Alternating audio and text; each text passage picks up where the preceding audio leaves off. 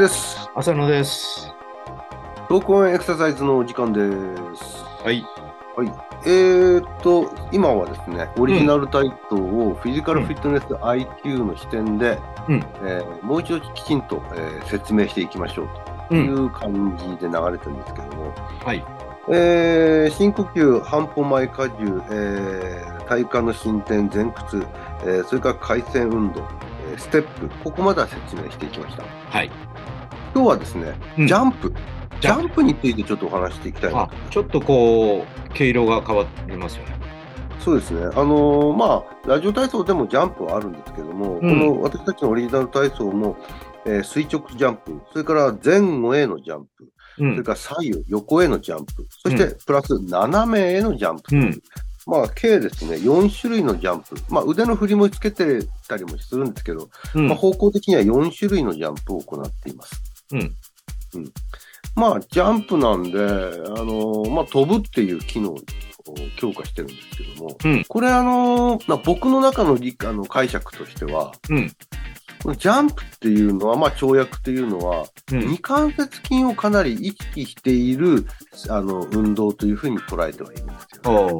その心は先端出力制御っていう力学モデルがありまして、それはいわゆる関節モーメントによって説明されるその、出力制御とは違う捉え方をしてるんですけども、その関節モーメントっていう従来の、捉え方だと二関節筋を計算値として入れてないんですよ。でも人間の体も含めて地上の生物は全部二関節筋が存在するので、動物はですね、地上の動物は二関節筋が存在するので二関節筋を無視はできない。その無視をできないっていうところを計算モデルとして捉えたのが、経先端出力制御モデルって言われてて、元はですね、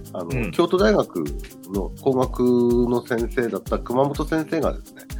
提唱している理論なんですけども、要するに簡単に言うと足の先端にどういうふうに力をですね出力させるか、あるいはその出力の方向ですね、どの向きに出力させるかっていうところと二関節筋の、活動というのを絡めた、理論で、説明するのはもうこれ以上は難しいんでやめておきます。ベクトルとしてってことですよね。そう。ただいわゆる関節モーメントモデルだと単関節筋でしか制御説明ができないんで、それとは違う、足の先端の出力をどうやって制御したり方向を決めたりしてるかっていう、そういう話なんですよね。それが二関節筋の機能が関わってるということで、ジャンプはそういう意味で言うと二関節筋、ハムストリングス、そして大腿四頭筋、この2つ、大腿直筋ですけども、大腿直筋とハムストリングスのこの2つの機能でなされてるのがジャンプなのかなというふうに捉えてます。あとあれですかね、腓腹筋。そうですね、膝から下で言うと腓腹筋、これらのその制御系によって動か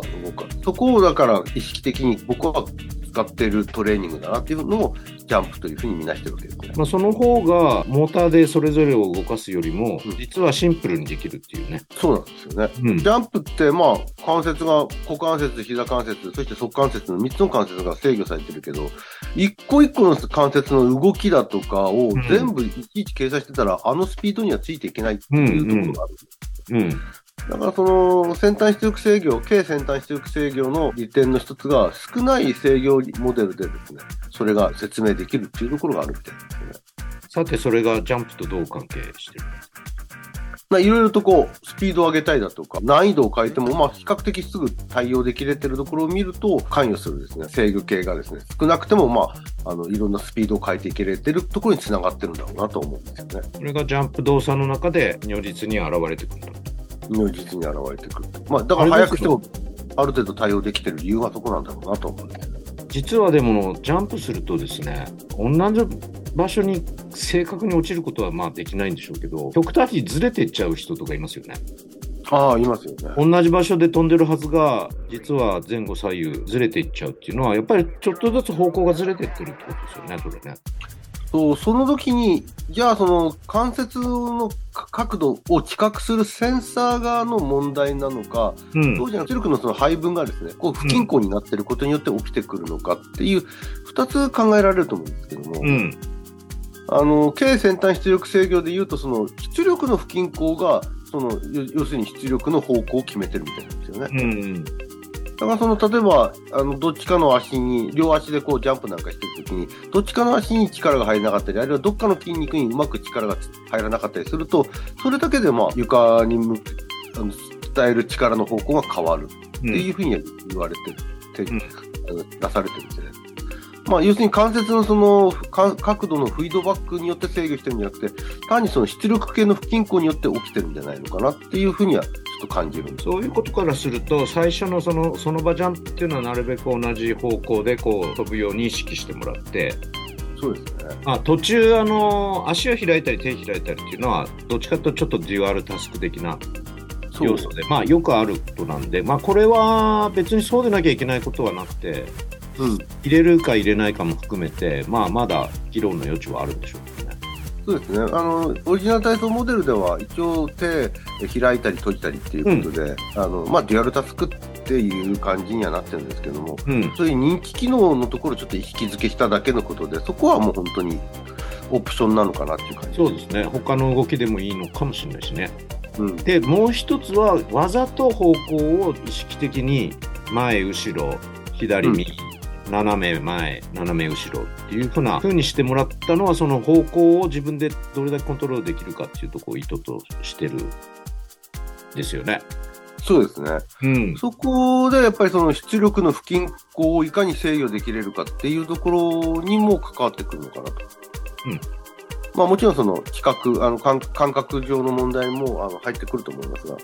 そこをただまっすぐ上がったり置いたりする以外の、出力の変化も、一口にその方向の変化も加えているのはこのオリジナル体操の一つの、特徴だと思うんですよね。なかなかこう正確にやるとするとね、これステップも同様難しくて、同じぐらい飛んでその分同じだけ戻るっていうこと自体が、結構難しいかもしれないね。左右でもそうですけど。そうなんですよね。気づいたらだんだん前に進んでたりだんだん後ろに行ったりっていうことがあるので、これやっぱりそこを気づくか気づかないかっていうものも含まれてると思うんですよね。でもう一つね、特に斜め前なんかに顕著、まあ、左右でもあるんでしょうけど、体幹をどういうふうに制御するかみたいなところを以前議論したかなと思うんですけど。そうですよね。体幹を柔らかくして飛ぶ方が、まあ、効率がいいのか固めて飛んだ方がいいのかとか言ってたんだけど、まあ、結局一つの、ね、定義として、上半身の部分骨盤から上の物体を下肢の方向を決めて運ぶっていうことを考えたときはちょっと固めて飛んだ方が、その目的にかなうのかなっていう気はするんだけど、そうですよね。確かに一つのこの仕事をするという意味では物体がこうある場所に移動してるっていう感じにはなると思うので、体幹をこう固めることでこう全体がこう体が斜めに前に飛んだ戻ったっていう形にはなると思うんですよね。これ体をこう柔らかく例えば下半身だけがこう動くような感じで斜めに行ってまた戻る斜めに行って戻るっていうのは下半身だけで動くってなると、実際にその体全体がですね、仕事をしてる、その移動してるのかっていう、ところにはちょっと疑問視はあるかなと思うんですね。なんかね、昔日ハムの選手のねトレーニングで、